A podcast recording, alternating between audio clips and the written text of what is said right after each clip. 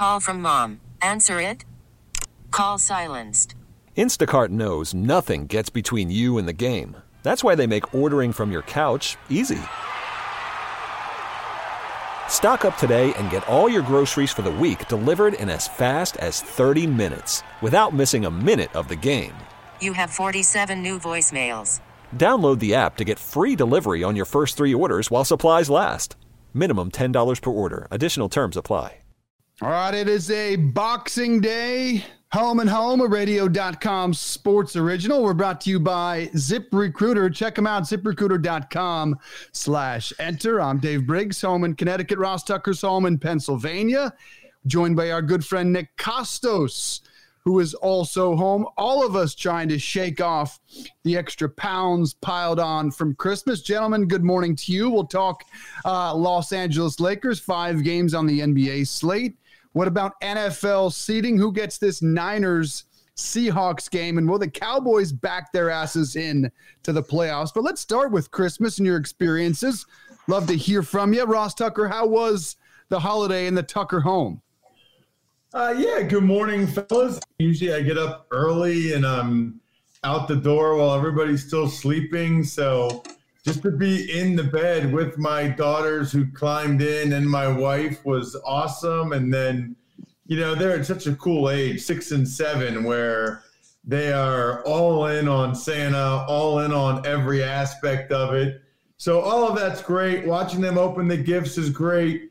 You know, there was not a ball, there was no G.I. Joe, no He Man. I mean, we are straight Frozen 2 and American Girl and all that kind of stuff. So I just smile and enjoy their joy because I know that uh, these are not toys that I will enjoy playing with whatsoever. How about you, Nick? I'm Man, sure you had a very different experience. Well, yeah, yeah, it was it was great. For Merry Christmas to you guys and Happy Holidays to everyone out there listening. It was it was an awesome Christmas, man. And like I, I feel like I've been on vacation for like two weeks, and like uh, this is gonna be an interesting couple of days of shows that I've got coming up here because I've literally been on vacation for like two weeks. So was in Grand Cayman last week. That was great. Basically, I think the most noteworthy thing for me is I haven't stopped eating. Like I've eaten like ev- literally everything in sight for the last like ten days, and I've got a shitty metabolism, man. I'm like 5'7", 160. Like I got no metabolism, so I was five seven, like 160. I'm probably like five seven, like 167 right now. I, I had to have gained like 5 to 10 pounds. I think people can probably commiserate with that. Ate chocolate chip pancakes every day on my trip. And then over the last couple days, like it's just like crazy. Like my girlfriend's family in Staten Island, like an Italian family. Tons of delicious Italian food, pastries, the whole nine yards. So yeah, this has been, I'm, I'm fat right now. So I feel like this is fat Nick Kostos on the air with you guys right now. So, okay. So, a couple things on that. First of all, Nick, how, when did you figure out when I was texting you about the Giants and I can't believe they did that? When did you figure out I was just messing with you because I knew you were on vacation in Grand Cayman? I mean, you made it really obvious. Like it was a really like obvious text. You were like, "OMG, can't believe what the Giants did." I'm like, "What the fuck, this fucking guy?" of course, I knew that it was Ru- Russ immediately. And you know that I would tell you if I were like, "Oh, you got me. It was a good one." No, it was obvious. It was transparent. It was lame, and I figured it out immediately because you suck. All right, so here's the next question. And and Dave, I'm gonna I'm gonna tee you up on this, all right? Did you gain any weight over the last few days, Dave Brigg? You know, I have friends who literally step on the scale a couple times a week to keep uh, track of their weight, how it fluctuates. I haven't stepped on a scale, I would wager four or five years. So if I'm not in a doctor's office, I have no clue what my weight is. I can see how it transforms, how the belly, the, the weight goes a little south. I probably haven't gained weight in 10 or 15 years. So it really doesn't serve any purpose for me to you, look at a scale. I probably could eat donuts every day for for a month and I'd be, you know, skinny fat, but I wouldn't actually gain more than 2 or 3 pounds, but I feel disgusting, that's for sure. I feel No, awful, no, no, but no, no, no. You don't get to say that. You don't get to say that. You don't get to say that since you're one of these fucking like in the two percent that gets to eat whatever they want and not gain weight. You don't get to say that you feel awful. I get to say that I feel awful because now when I walk down the stairs, my tits are jiggling. Okay, so you don't get to say that, buddy. I don't want to fucking hear it from you. You know, and it's funny, Nick, you had the double whammy of both a vacation and then a holiday. I have often said I would be at my ideal weight if there were no such thing as holidays or vacations. Yeah, I'm, yeah. I'm like you, Nick. If I don't really watch it, like I gained five pounds the last two days. Um, on a vacation, I will gain a lot more than that. I gained five and a half pounds the last two days. I weigh myself every morning. But on some level, Nick, if you went on vacation and over the holidays and you didn't gain any weight, like on some level, like what the hell are you doing, right? I agree. Uh, no, so definitely, definitely strong agree from me uh, there on that. Like, it's just like you know, I, I I try and stay healthy. You know, you try and eat healthy, really, because like we do shit on camera a lot of the time. So like, I don't want to look come on camera looking like I got fucking stung by a pack of hornets. So yeah, I mean, like vacation's the time to really to really let loose a little bit. And as far as the scale thing goes, you guys know the great designer, fashion designer Karl Lagerfeld, who passed away, away recently. I know you guys are huge fans of Karl Lagerfeld. Said that he Yeah. never weighed himself, but how you weigh yourself is how you fit in clothes. So I know when I put a shirt on that fit me like a week ago, and now it no longer is fitting me, and it looks like I got a B cup. That's how I know I gained some weight. I don't need the scale to tell me that. That is quite an image of the uh, the breasts that you have growing. So look, I don't really. I have a bit of a Grinch gene in me. Like frankly, I, I get a little uh, a little blue, a little angry around Christmas every year, and I know my wife just tries to kind of manage that. And I don't know what it is. There's something about the holiday that just it stresses me out. I'm I'm cheap, so all the millions of gifts the kids open kind of stresses me out. Like I'm always trying to dial back my inner Grinch. So I'm still trying to do that today. I also don't sit around well. Um, Christmas is one of those days where you really just sit around and you eat and you drink. And I get cabin fever like crazy. I need to be doing stuff. I need to be moving. I need to be playing something, getting a little working out. And, and when I don't do any of that, I'm an angry fellow. And now we turn to today and it's all about Oh, here we go again. We're going to eat all day because we got leftovers to clean out. What's your leftover routine, Tucker? Uh, well, I had an interesting leftover routine yesterday that you guys, I think, probably saw on social media because Christmas Eve, we had some people over, my mom and uh, my brother in law, sister in law. So we got sushi for Christmas Eve after my daughter's Christmas show. And, you know, we got a ton of sushi because we wanted to make sure that we had enough and there was some leftovers. So I don't know. I mean, I, I probably only trust leftover sushi for 12 hours, maybe 24 hours. So that is what my wife and I had for breakfast yesterday. We had leftover sushi. Um, and uh, I don't know. I think that's all right. I had people say you should never, ever do that. It tasted good. I don't know. I had no problem with it. I have never in my life eaten leftover sushi. That is one of the few foods that if I don't finish it, it is gone. Something about it the next day just creeps me out a little bit. The texture changes a lot. There's not much food that I enjoy leftover beyond pizza and maybe Chinese. And that's why today I'll be grumpy again because it's the same food we ate yesterday, which is all good. My wife's a tremendous uh, cook, but I don't want to sit around and eat what I ate all day yesterday. Kostos, what's your feelings on leftovers?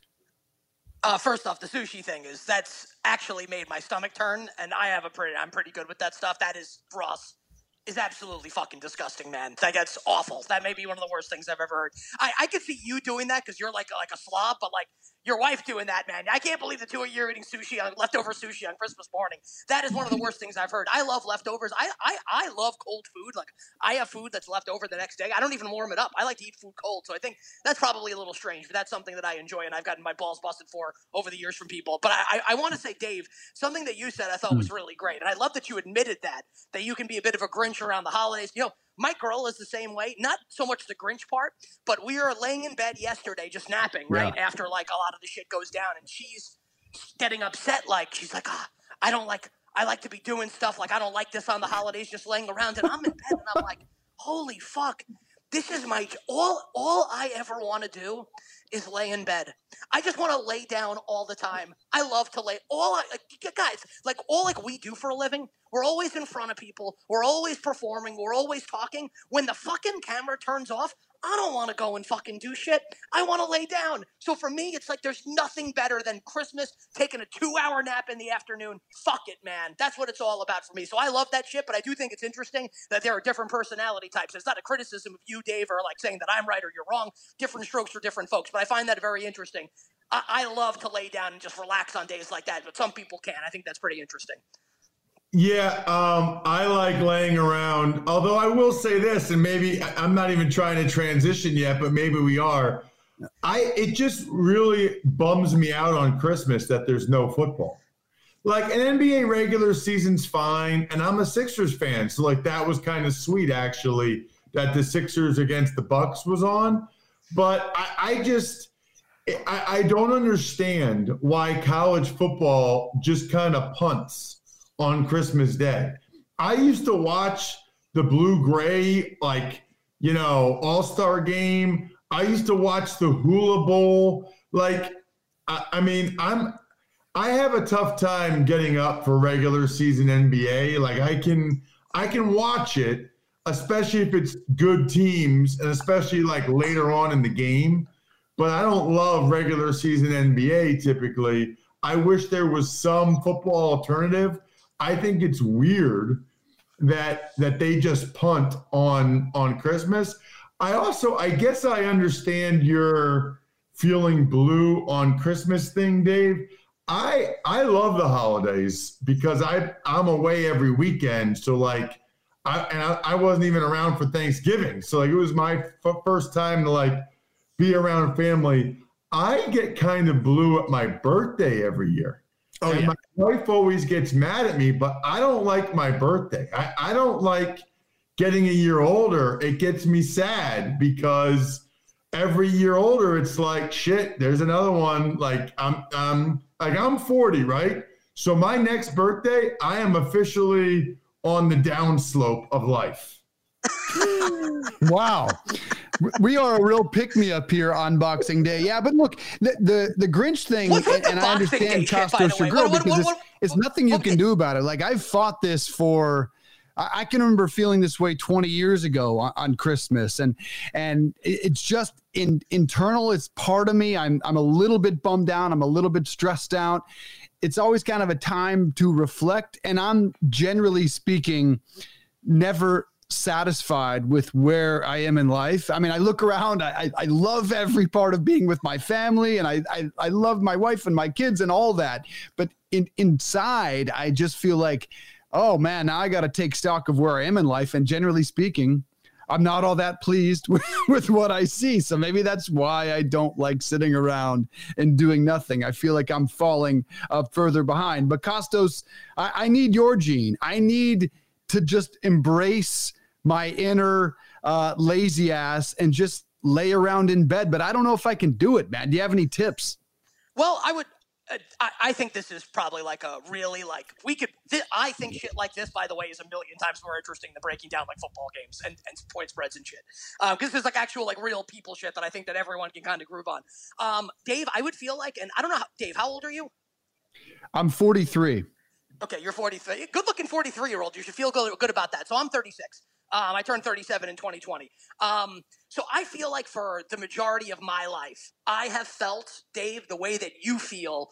And I don't know how strongly you feel about that. So I don't mean to minimize how you feel about that. But I could say that for me, it's been feeling that way to like the nth degree at all times, where it's almost like my achievements in life have come not with satisfaction but almost with anger when I get achievements because it's almost like in, indignation at why didn't this happen before? Why didn't people see it before? I, am serious, and like that's very bad. Yes. And like, and, and, I'll pull the curtain back a little bit because I don't give a shit. I'll fucking what you get from me is, is is who I am. Period. So I go to therapy, man, and like I've been going to therapy this whole year, and it's been awesome for me because like I've been able to take a greater stock of what's really important and shit. And like, dude, like you got like this is what I would say to you, man. Like, I'm not a fucking therapist or whatever, and I, I don't claim to have all the answers, but man, like, you got a beautiful fucking family, man. Like, I we follow each other on Instagram. I see your family and stuff. Like, you got a lot to be proud of, dude, and you got a lot of cool things in your career. And also, you're able to eat whatever you want without gaining weight. You look like you fucking roll, you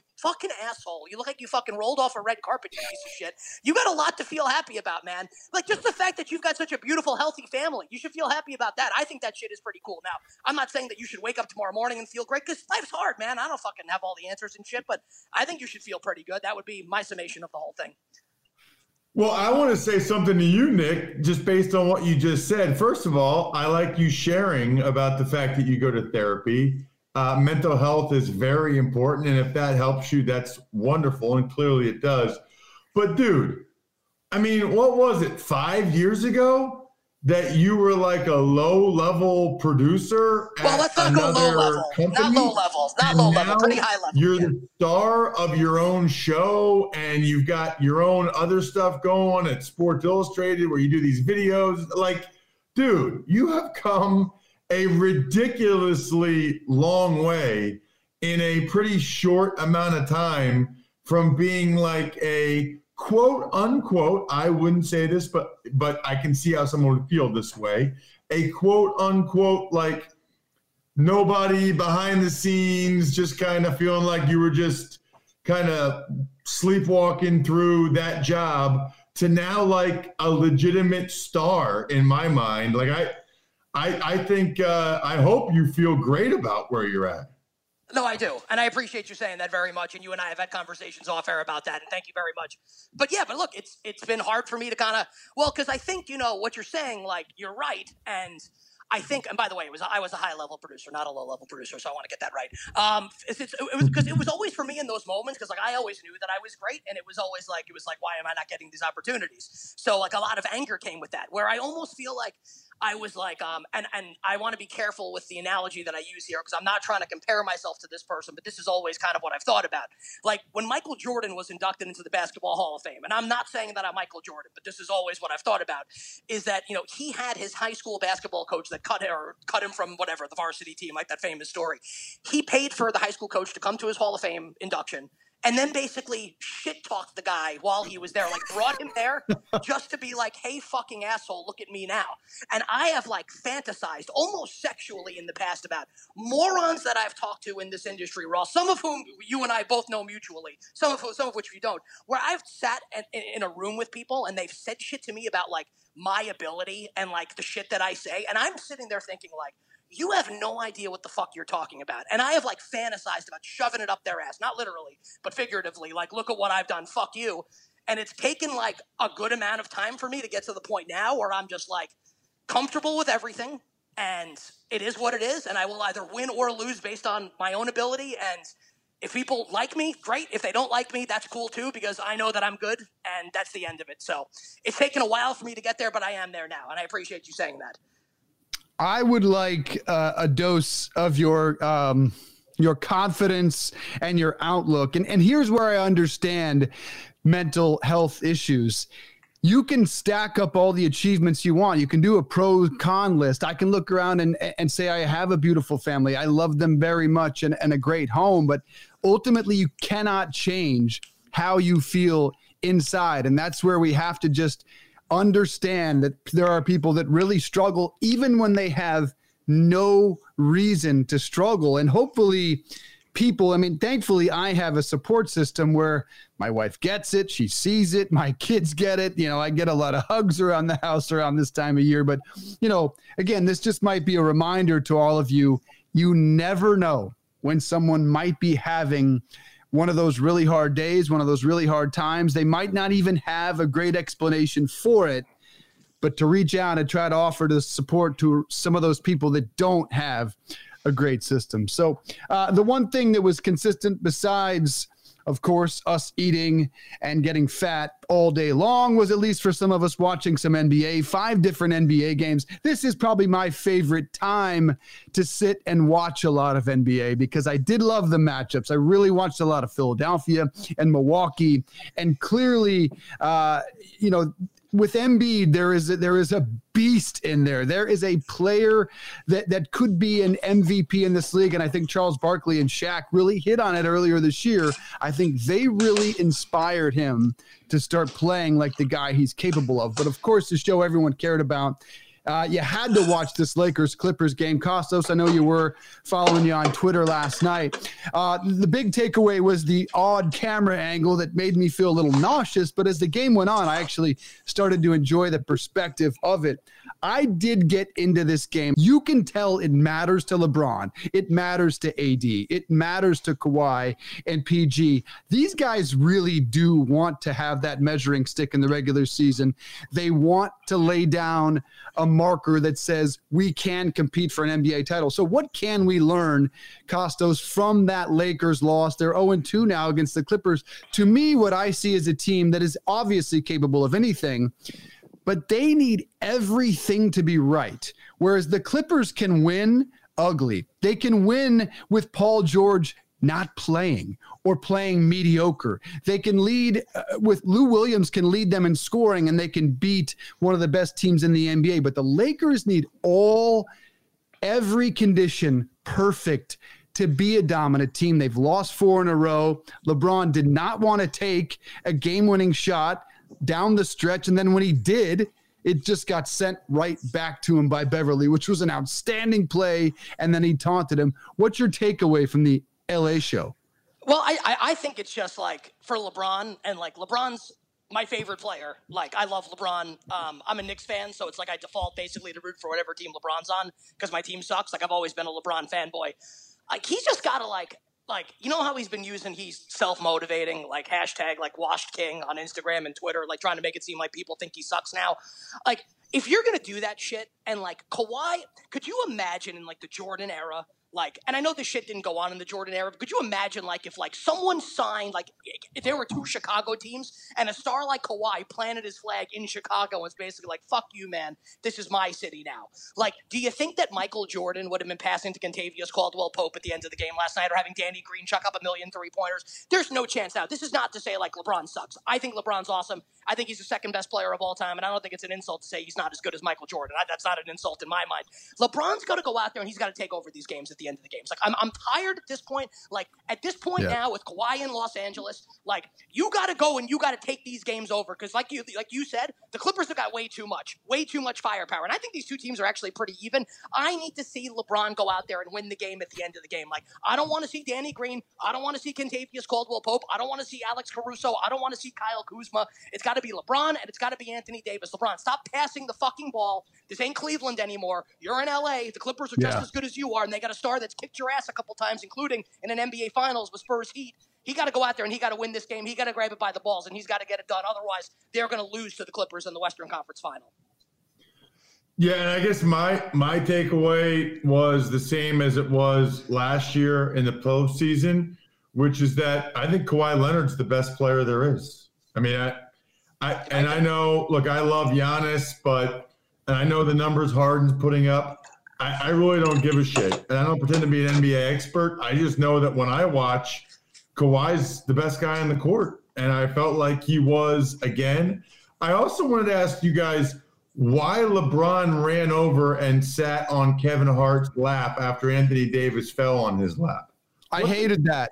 I absolutely hated that. And thank you for bringing that up. I thought it was one of the great moments of the game when uh, 6'10 Anthony Davis fell on the lap of five foot four Kevin Hart, front row courtside. They had a good laugh about it. But yeah, LeBron running over there and doing the same thing not only ruined a spontaneous, like, really weird Santa moment but then just made me feel like he's a little bit distracted. Why would that even uh, pop into his mind that he needs to go join in that fun. But yeah, I I, I had the same takeaway uh, loves, in this game that, that, you man. did, Kostos. I wanted LeBron under three minutes to take every shot because he just had a couple of beautiful jumpers and he was so reluctant. Great. I'm thrilled that he's leading the NBA in assists in his 17 seasons, but that's not what LeBron James is here to do. He's got to drill the dagger and, and, knock down his biggest rival. And right now, it doesn't look like he can do it. I don't know if it's that groin injury or not, but it doesn't look like he can do it. well, guys, it's 2019 still for another couple days. We could have just had this conversation, and it could have been 10 years ago in 2009. This has always been the deal with LeBron. He generally defers in the big spot, and it's like, uh, and it's even like as we're sitting here talking about it, I'm like, fuck, man, like we talk about this shit with LeBron all the time. Like this is what he's going to do like he's gonna, I, I you know, I, I, guess this is my big takeaway, and I'm kind of like coming into it now as we're kind of having this conversation where like coming into the year, I was all about the Lakers. Lakers are to win a championship. I, are they to be able to beat the Clippers when it comes down to it? If Kawhi is going to no. be this fucking dog and he's to fucking put his foot on their throat, and LeBron's kicking it out to like I, Kentavious fucking Caldwell Pope is taking the big shots in this game, like. Get the fuck out of here with this shit, man. Like, they're going to lose to the Clippers unless LeBron like gets it in him and he starts taking over the end of games. But there is literally zero evidence throughout his career to support that that's what's going to happen. So I think it's probably going to have to come down to Anthony Davis in the at the ends of these games, and maybe he can get it done. But it, it, it's hard to. And I'm not trying to overreact to, to one game here, but I think that if you know if there was a gun to my head and I had to bet my life on who wins the seven game series, I think you'd have to take the Clippers.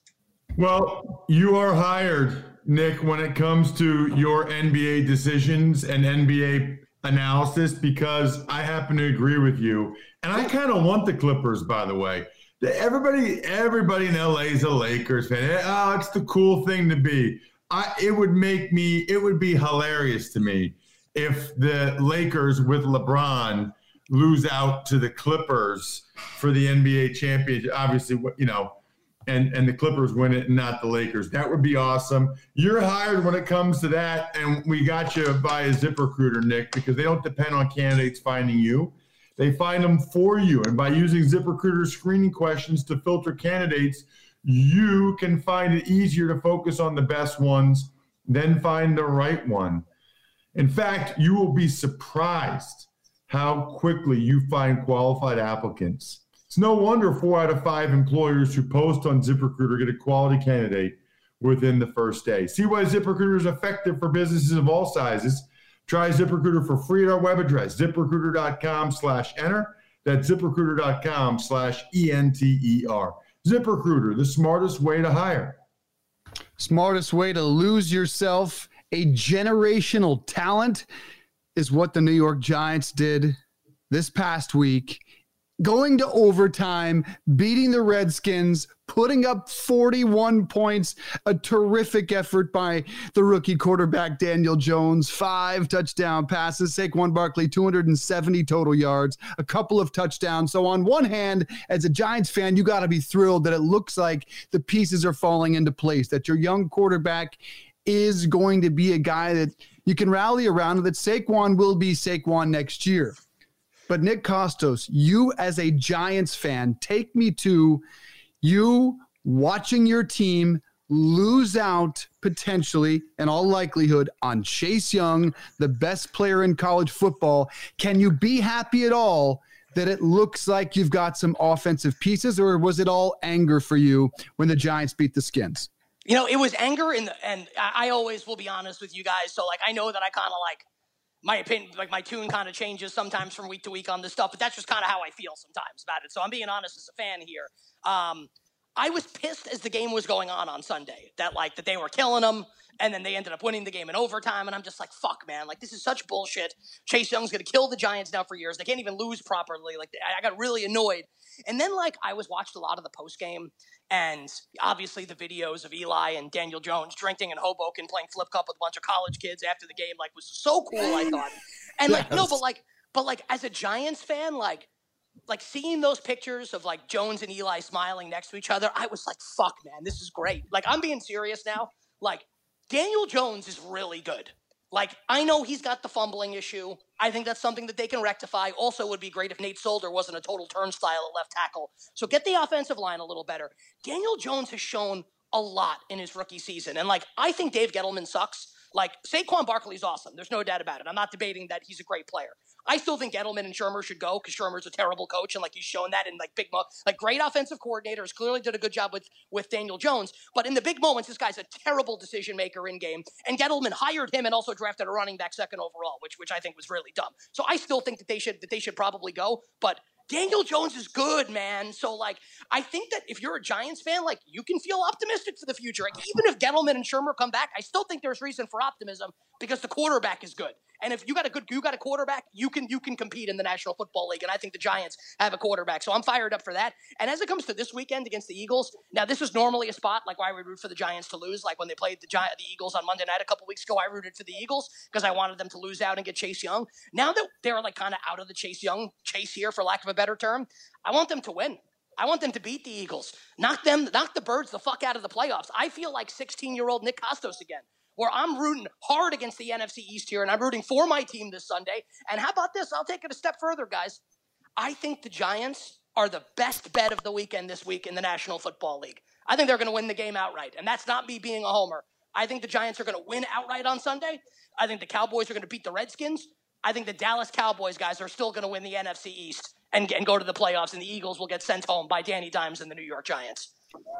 Woo. Yeah, that would not that would not surprise me. It would not surprise me at all. And I do think the Giants are a pretty good bet, uh, getting four and a half points. I'm kind of I'm kind of with you on that.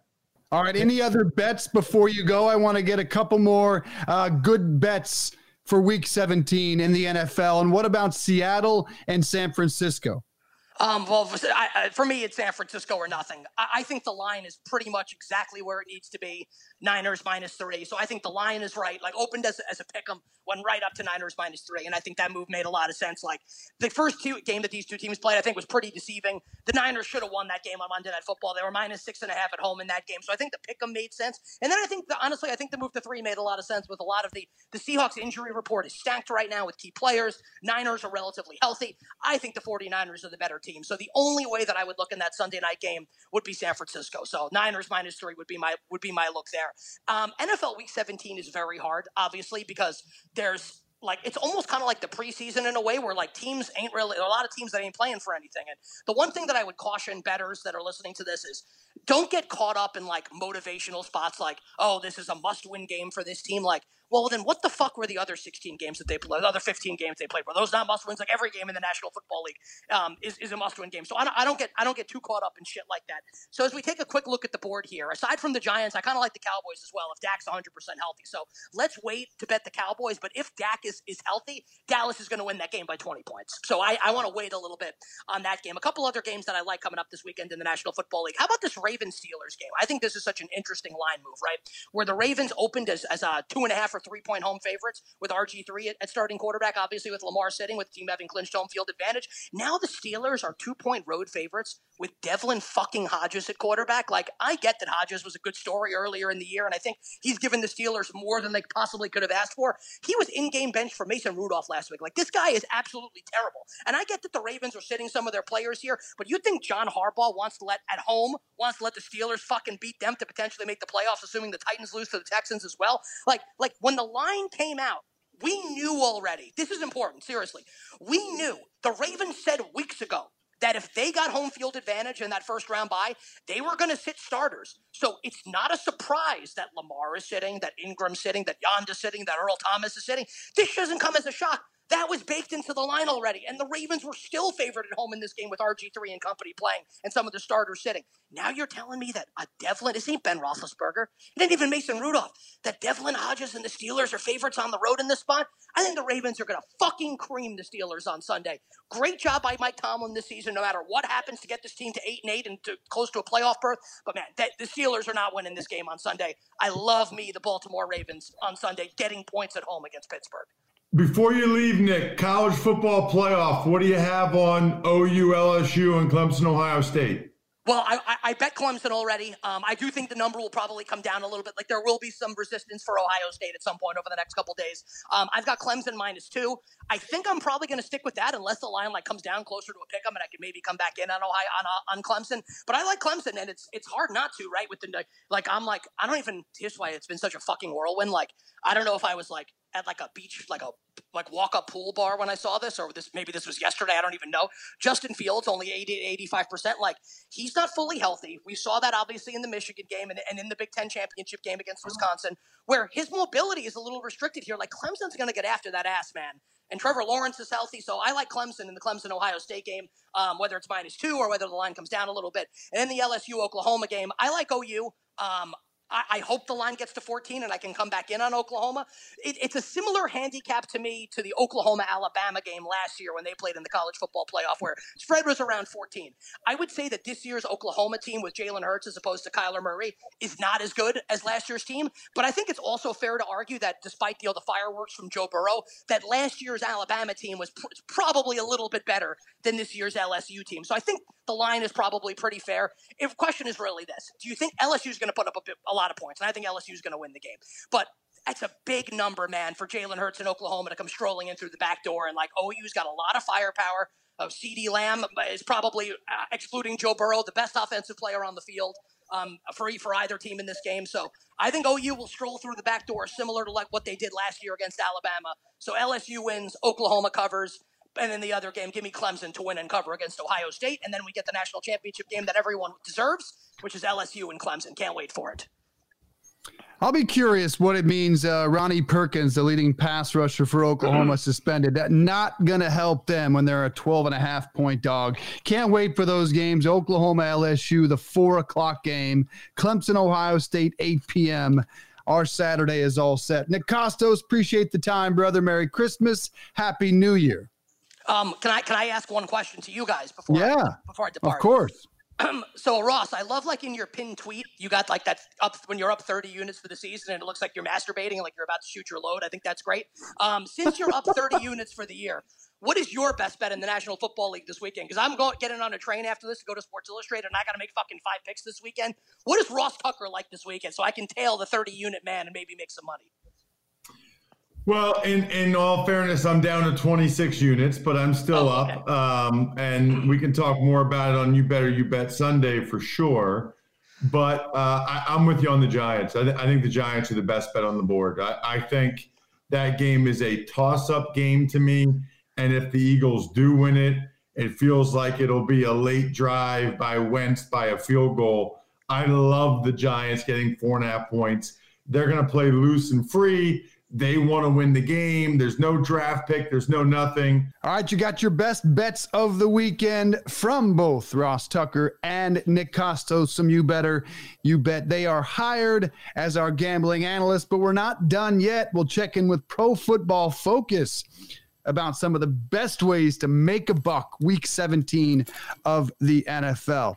As you all know, hiring can be a challenge, but there's one place you can go where hiring is simple, fast, and smart. Kodable co founder Gretchen Huebner experienced that when she was searching for a new game artist to grow her education tech company.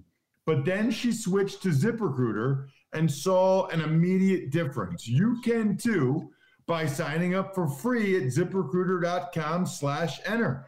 ZipRecruiter doesn't depend on candidates finding you, it finds them for you. And by using ZipRecruiter's screening questions to filter candidates, Gretchen found it easier to focus on the best ones than find the right one. In fact, after posting her job on ZipRecruiter, Gretchen said she was honestly surprised she found qualified applicants so quickly and hired a new game artist in less than two weeks. With results like that, it's no wonder four out of five employers who post on ZipRecruiter get a quality candidate within the first day. See why ZipRecruiter is effective for businesses of all sizes. Try ZipRecruiter for free at our web address, ziprecruiter.com slash enter. That's ziprecruiter.com slash E-N-T-E-R. Worried about letting someone else pick out the perfect avocado for your perfect impress them on the third date guacamole? Well, good thing Instacart shoppers are as picky as you are. They find ripe avocados like it's their guac on the line. They are milk expiration date detectives. They bag eggs like the 12 precious pieces of cargo they are. So let Instacart shoppers overthink your groceries so that you can overthink what you'll wear on that third date. Download the Instacart app to get free delivery on your first three orders while supplies last. Minimum $10 per order, additional term supply. Selling a little or a lot? Shopify helps you do your thing, however you cha-ching. Shopify is the global commerce platform that helps you sell at every stage of your business. From the launch your online shop stage, to the first real life store stage, all the way to the did we just hit a million orders stage. Shopify is here to help you grow. Whether you're selling scented soap or offering outdoor outfits, Shopify helps you sell everywhere. From their all in one e commerce platform to their in person POS system, wherever and whatever you're selling, Shopify's got you covered. Shopify helps you turn browsers into buyers with the internet's best converting checkout. 15% better on average compared to other leading commerce platforms. And sell more with less effort thanks to Shopify Magic, your AI powered all star. Shopify powers 10% of all e commerce in the US. And Shopify is the global force behind Allbirds, Rothy's, and Brooklinen, and millions of other entrepreneurs of every size across 175 countries. Plus, Shopify's award winning 24 7 help is there to support your success every step of the way. Because businesses that grow, grow with Shopify. Sign up for a $1 per month trial period at shopify.com slash odyssey podcast, all lowercase. Go to shopify.com slash odyssey podcast now to grow your business, no matter what stage you're in. Shopify.com slash odyssey podcast.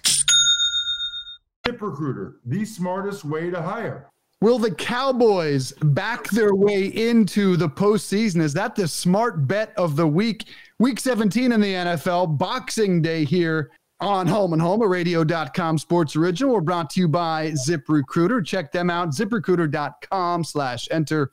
They are the smartest way to hire, the smartest way to get all your NFL information from grades to odds, podcasts, you name it, pff.com. Check them out right now. They got a sale going. It's PFF Xmas for 30% off all annual subscriptions.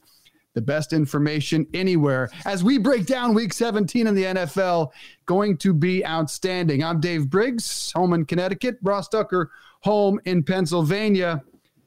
Ah, George, we didn't ask how to say your last name, brother. Well, Cheruri? It's not bad. You did a lot better than the person I talked to on Christmas Eve, who could not, just had no idea, but said it about eight times. So, so how do you say it? I'll give you. So uh, here, here it goes. Chahrouri. Woo! Exactly. Chahrouri. That's not bad. George works. Let's just call him PFF George. That's how you'll find him on Twitter and on Instagram. George, great to have you on as we break down week 17 in the NFL. But first, brother, I'm a little unhappy with you because it, it is Boxing Day. It's leftover day. We're all feeling fat. We've all loaded up on eggnog and booze and turkey and leftovers and pie. And I'm feeling at least 10 pounds heavier, as is Ross Tucker. And then I check you out on Instagram and you're like a freaking fitness model. Not cool, brother. What's your story? You work out like seven days a week, two hours a day? Uh, you know, give or take. Uh, if it makes you feel any better, I I think I came closer to dying from overeating yesterday than I ever have before because I was I was solo in Cincinnati uh, for Christmas, and so I had to eat everything that I made. And uh, let me tell you, my gym uh, session this morning was lackluster to say the least. So I'm in the same boat uh, as you guys, and I'm going to try and sweat my way out of it one way or another. No, no, you're not. We've seen your, we've seen the pictures. You're not in the same boat, George. We hate you. Um, we hate people like you. And no, no, I'm just messing with you, George. Um, I will this. We were talking about this a little bit earlier. You mentioned so so you're solo for Christmas, and you cooked yourself food. What did you make? Well, let's see here. I started out with a little uh, charcuterie board, a little cheese, uh, little uh, tequila old fashioned, um, and then I went with a nice ribeye uh, from uh, Snake River Farms. Wonderful place. Give them a little shout out. Uh, baked potato, um, little salad because I had to say somewhat healthy. And then at this point, I'm feeling pretty full, but I went ahead and made myself an entire apple crisp uh, and, and had that with about a pint of vanilla ice cream. So, yeah. wait, wait, wait, wait. You made all that stuff for yourself, brother? Hey, man. Christmas is once a year. You got to celebrate. Woo, that is impressive. See, when I'm alone at a holiday, I go straight for like the Chinese food, or I'm just feeling down, I'm feeling blue. I like how you rock that. That is impressive. I usually do the, the most low key thing I can possibly do involving no effort. I like that you took the opposite direction. That's why you look the way you do. And I look, well, not that way. So let's talk a little bit about week 17 in the NFL season as we try to uh, look forward to just an outstanding slate of games, but it's just an odd slate of games in that so many people are targeting the Cowboys backing into the postseason, courtesy a last weekend loss by the Philadelphia Eagles. How likely do you think that eventuality is? Well, it's more likely than you would think it is based on how the result of last week's game felt, right? Like that felt as though, okay, foregone conclusion, the Eagles are going to win uh, the NFC East. And that just isn't the case. That's one of the reasons we talked about why the, the Cowboys were a good bet a long time ago is that they could have lost that game and still gotten in. So right now we have them with a shockingly high 27% chance to back in because they're a huge favorite against the Redskins and the Eagles are playing on the road against the Giants, and the Eagles are not as good a team as the Cowboys, despite winning. Right, all of their all of their underlying metrics are worse than the Cowboys' underlying metrics. So mathematically, uh, they have a better chance of losing uh, than the Cowboys do in Week 17. And obviously, if they lose and the Cowboys win, um, that, that's how the Cowboys back in, we have a 27% chance of that happening. Does not surprise me. I'm almost uh, at this point, I'm almost surprised that the Eagles are four and a half point favorites on the road in New York against the Giants. George, we were talking earlier with Nick Kostos from You Better You Bet. That's his best bet of the week is the Giants. How about yours?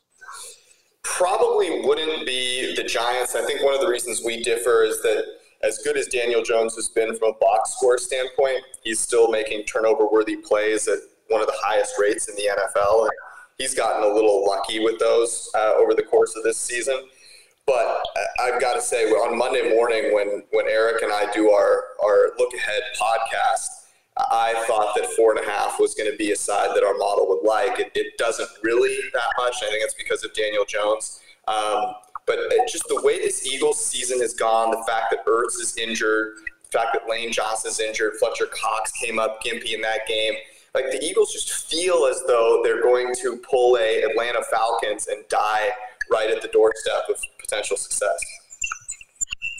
So. But of course, this Philadelphia Eagles defense held Dallas to nine points, no touchdowns. Why so little faith in what Philly accomplished defensively last week? Well, here's the reason.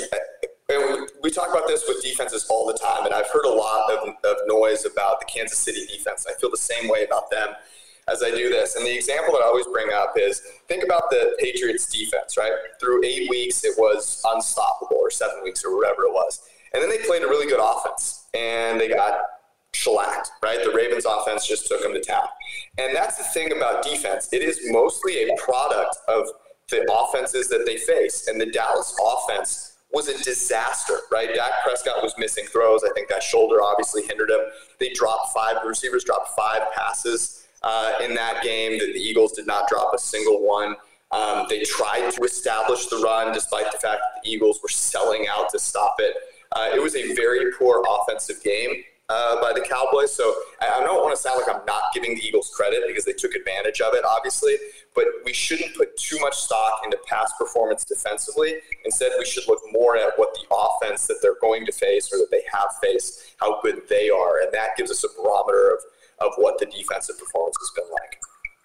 George, I love that we have you on this week. I feel like it's a perfect week to have you on because of what you guys do on the PFF forecast I'm really intrigued by the Seahawks because I think by the time they kick off Sunday night, they'll know that if they win, they're the number three seed behind New Orleans and Green Bay. If they lose, they're the number five seed. So that's, you know, we all like to win division championships. That's nice. But in terms of the postseason, it would be the difference between hosting the Vikings in the wild card round or traveling, and they would know at that point whether they'd be traveling to Dallas or Philadelphia. But at a minimum, traveling to the NFC East opponent, especially when you consider that the Seahawks haven't played great at home this year. Should there be any consideration given in your mind to the Seahawks you know, preferring to be the number five seed and playing the NFC East champ on the road as opposed to the Vikings at home? Look at you. That is a uh, that is a bold move. I I don't think so. Home field advantage, despite what has happened recently, matters, and it matters a lot in the playoffs. And you do not. I can't imagine that you just want to travel, right? Like the, the just simple fact that you get to stay at home, I think, has got to be worth it. Now, you make a great point, though. The Niners have a lot to lose in this game, just from a, a chance of making the Super Bowl, right? Home field is worth so much. If the Niners can win this game, their chance to make the Super Bowl goes up to 31%. If they lose, it drops to 8%. Whereas for the Seahawks, their chance to make the Super Bowl just goes from 11 to 7. So you can tell exactly what you said. It's not as big of a game for them. And I don't think they in any way play it as if, okay, losing is fine. But man, there's got to be a little bit of in the back of your head, you know. And I think one of the reasons that, eh, you know, three and a half, they're getting three and a half at home. Normally, I would feel like that is a great bet. Our model does like it a little bit. But personally, I can't get on board with it for the reasons you just mentioned. Yeah, I find it uh, impossible to think that Seattle would want to travel across the country, in particular, opposite coast. And this year has been odd three home losses for Seattle this season. But given that they have no idea who's running the ball for them, I mean, Marshawn Lynch hasn't played in a year. He's what, 33? So this is going to be a strictly passing offense, they're going to need to hear if they're on the road in Philly, that could be a game changer. They have got to go all in on uh, winning this game. Uh, so let's look a few other tilts. Uh, week 17, Titans and Texans. How do you see that one going? Tennessee right now, minus three and a half. Well, I have everything I've read has told me that the GM Bill O'Brien is playing everybody. Now, whether head coach Bill O'Brien decides to play everybody for the whole game is maybe a little more of a question mark.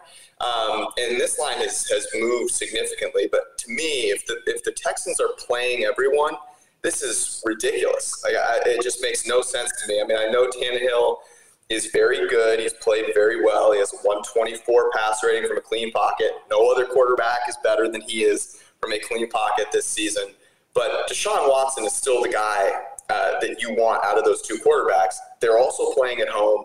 It, no Will Fuller would be the one concern for me because without him, their offense goes from one of the best to fairly mediocre. Um, drops like 1.2 yards per, per pass play, which is pretty incredible. So that does give me a little pause, but the Texans are a very, very good team, and they are getting more than a field goal at home. And that are, you know, they have the better quarterback. So those are three things that I love. I want to go back to something you said I thought was really interesting. Doesn't surprise me. It, it kind of speaks to a column I wrote this week, George, that hasn't been posted yet at the Athletic. But you said 31% Super Bowl chance for the Niners if they're the number one seed versus 8% if they're the five seed. Doesn't surprise me at all. I would have been surprised actually if it was more like 50% and 4%. I think it is significant.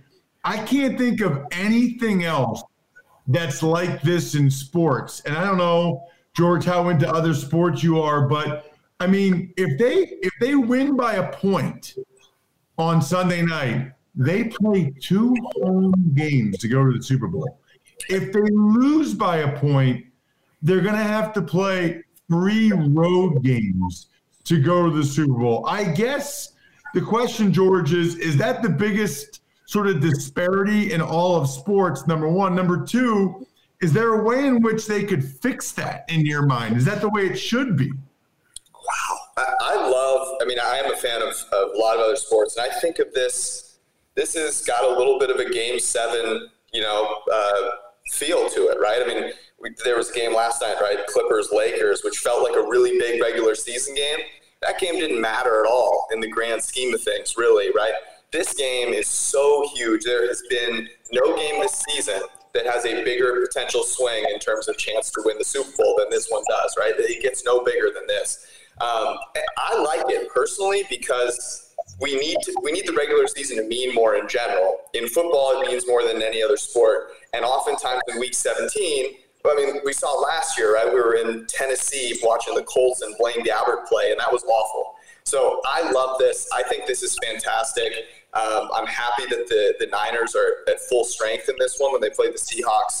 Uh, in week 10, they were without George Kittle. Emmanuel Sanders got hurt. The receivers that, that were coming into play for them looked like they hadn't run a route in 10 weeks. So um, I think this is exactly how it should be, personally. Talking to PFF George, check them out. PFF.com. Good promotion going on right now. PFF Xmas 30% off subscriptions. You are crazy, my friend. It is a brutal system that is rewarding mediocrity because you win a division. San Francisco, Seattle, either one should host a game. Why why would Philly deserve a home playoff game? They, they absolutely don't. And I have no problem with changing that. Though I do think it's kind of fun. I enjoy it when people get to complain about things because it, it heightens the excitement, right?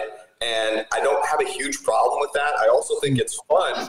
I, I think it's really fun when the when the Philadelphia Eagles are a home underdog that was so much fun a couple of Super Bowls ago, right? It gives it gives the game and gives those players that are playing at home but are an underdog a little bit more of a you know an edge to them. I think.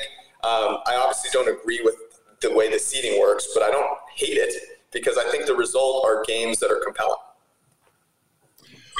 By the way, I think it's sort of awkward, Dave, when you promote George's site and then immediately say, You are crazy. You are make sure you check, make sure you check out George's podcast. Make sure you check out everything he writes. So, George, you have no idea what you're talking about. Why would you say? I thought I thought that was awesome. What about George? Give me uh, what about um, the Browns and the Bengals? I know nobody cares about it, but I'm thinking about making it my, one of my best bets of the week. So, what do you have on the Browns only laying two and a half points to the Bengals? Wow, I'm glad you brought this game up. So. Uh, last night uh, or last afternoon, uh, Eric, who I do the PFF forecast with, he's driving back to his family in Minnesota, and we're talking about uh, the games on the phone. And we bring this game up, and all season I have been staunchly on the I would rather do just about anything. I'd rather eat Skyline chili than bet on Freddie Kitchens. Um, and it's proven to be successful thus far uh, this season. But I think there's a narrative here that is perpetuating NFL that is the Bengals are all of a sudden locked into the number one pick, which means they're going to win this game. And I think that's absolutely hilarious because the Bengals are the worst team in the NFL for a reason. They suck. They tried to beat the Miami Dolphins last week. They needed an onside kick and a miracle, you know, to end up getting to overtime, or they would have lost by eight to the Dolphins. On the Browns side, don't you feel like if they, if they lose this game, like they just can't even return to Cleveland, right? Like they, they have to win this game. And the best part, I wrote about this in our column, was the Browns always find a way for things to go terribly for them, right? So I think Freddie Kitchens should be fired, and I, it's hard for me to imagine that he stays there. But if he stays there, that means they win this game, right? There's no way he survives, they lose this game. So winning this game could ultimately be terrible for the Browns because maybe it convinces them to keep uh, Freddie Kitchens around. So at, at right now, I see it at two and a half. I personally like the Browns. I think there's a lot of people that that might like the Bengals for some unknown reason. So I'm with you there.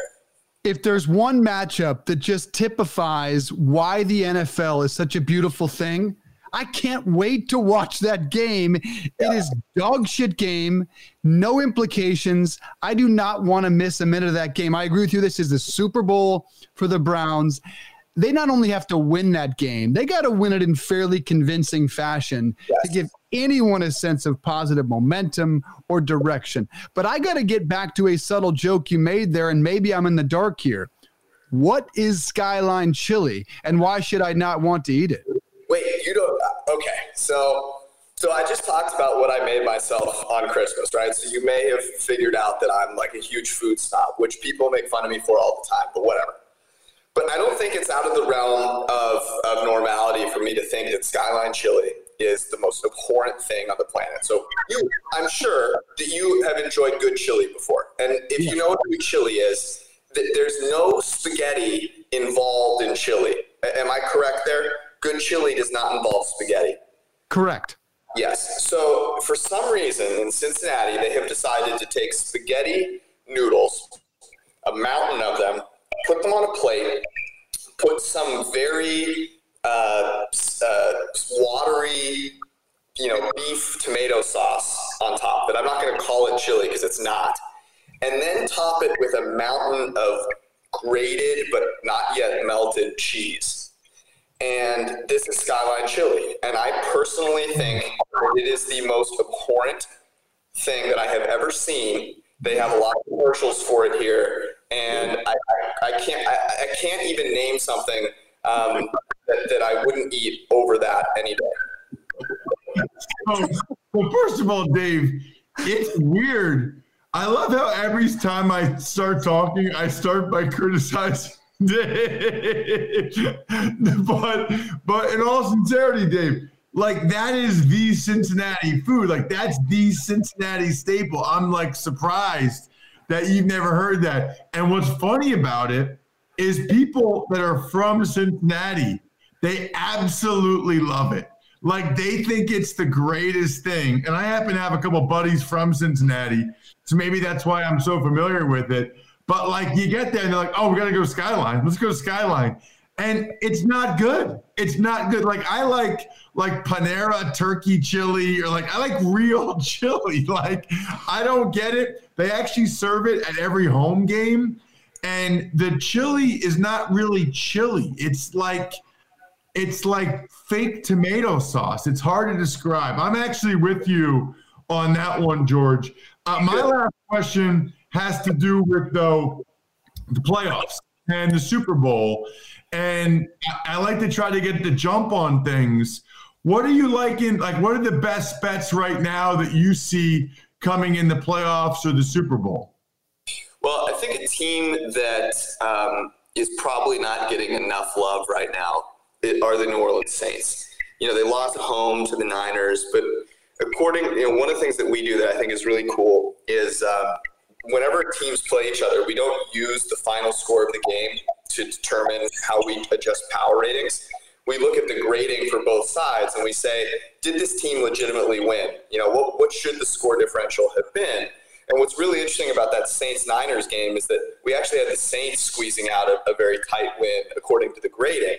And that tells you, look, the Saints are a very good team. And um, they obviously don't have to play the Seahawks on the road, uh, you know, this coming Sunday, which helps them a little bit. But we have them with about a 37% chance to make it to the Super Bowl, about 21% chance to win. It's the best of any team in the NFL.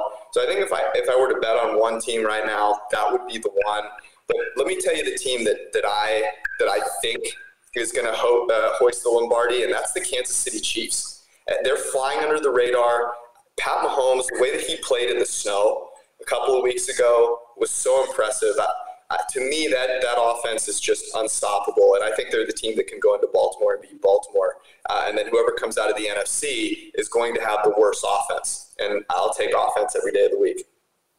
The lack of a running game is just what concerns me with Kansas City. I am with you on New Orleans. That seems like the most consistent team down the stretch. Any thoughts, George, about the college football playoff and who you see emerging as the national champ?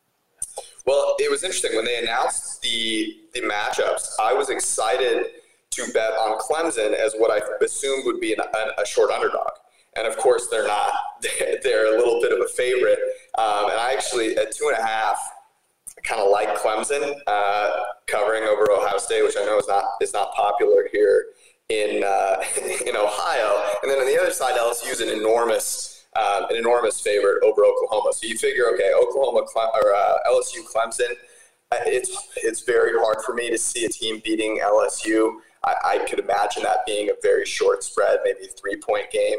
Maybe I'm way off there. Um, and I would probably lean, uh, I would probably lean LSU in that one, but I will see what the model says. Check back and check back in five days, I guess. we will do. Uh, PFF underscore George. Check them out. PFF.com. Very excited to try what you suggested early a tequila old fashioned. Is that what you said you made for a cocktail? Yeah, so I, I like tequila personally, and uh, I just use agave instead of sugar, and then tequila instead of, you know, an añejo tequila instead of the bourbon. And uh, I find that the, the agave syrup mixes better than the, than the sugar. So it just I don't know. I like it. You should try it. Come to Cincinnati. I'll make you one. Wow. We'll have some Skyline chili. We'll have a tequila old fashioned. You just might be the most interesting man in pro football and um, analysis. Good to talk to you, my friend. Hey, I appreciate that. Thanks, guys. Have a great one. He is a renaissance man, Ross Tucker. He cooks five star meals for himself. He makes up a tequila old fashioned. He is like a fitness model and breaks down the NFL with the best of them. Yeah, I mean, who, who, makes himself like a ribeye? And what was the first thing he said? I can't remember. Like the old fat. I mean, wow. Uh, yeah, you know what? I guess I wish I was like that.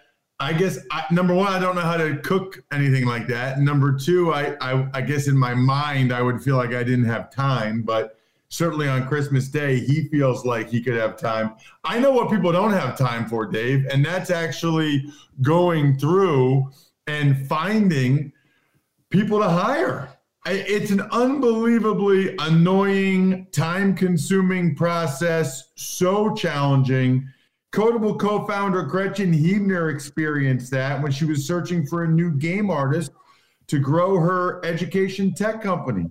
But then she switched to ZipRecruiter and saw an immediate difference. You can too by signing up for free at ziprecruiter.com slash enter. ZipRecruiter doesn't depend on candidates finding you. It finds them for you. And by using ZipRecruiter's screening questions to filter candidates, Gretchen found it easier to focus on the best ones, than find the right one. In fact, after posting her job on ZipRecruiter, Gretchen said she was honestly surprised she found qualified applicants so quickly and hired a new game artist in less than two weeks. With results like that, it's no wonder four out of five employers who post on ZipRecruiter get a quality candidate within the first day. See why ZipRecruiter is effective for businesses of all sizes. Try ZipRecruiter for free at our web address ziprecruiter.com slash enter. That's ziprecruiter.com slash E-N-T-E-R. ZipRecruiter, the smartest way to hire.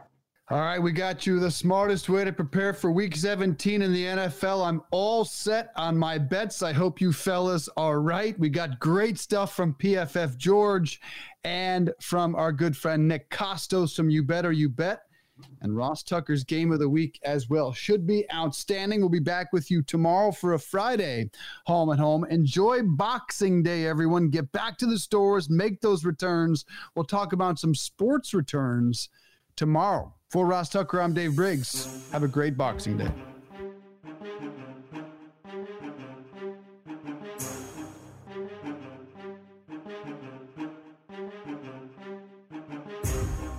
Hey, everybody, it's Ross Tucker. Thanks for listening to the Home and Home podcast. Remember, you can watch or listen live every day exclusively on the radio.com app or on the web at radio.com slash home.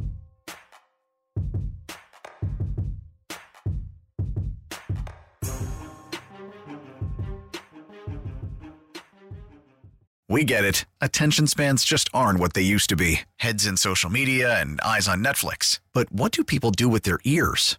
Well, for one, they're listening to audio. Americans spend 4.4 hours with audio every day. Oh, and you want the proof?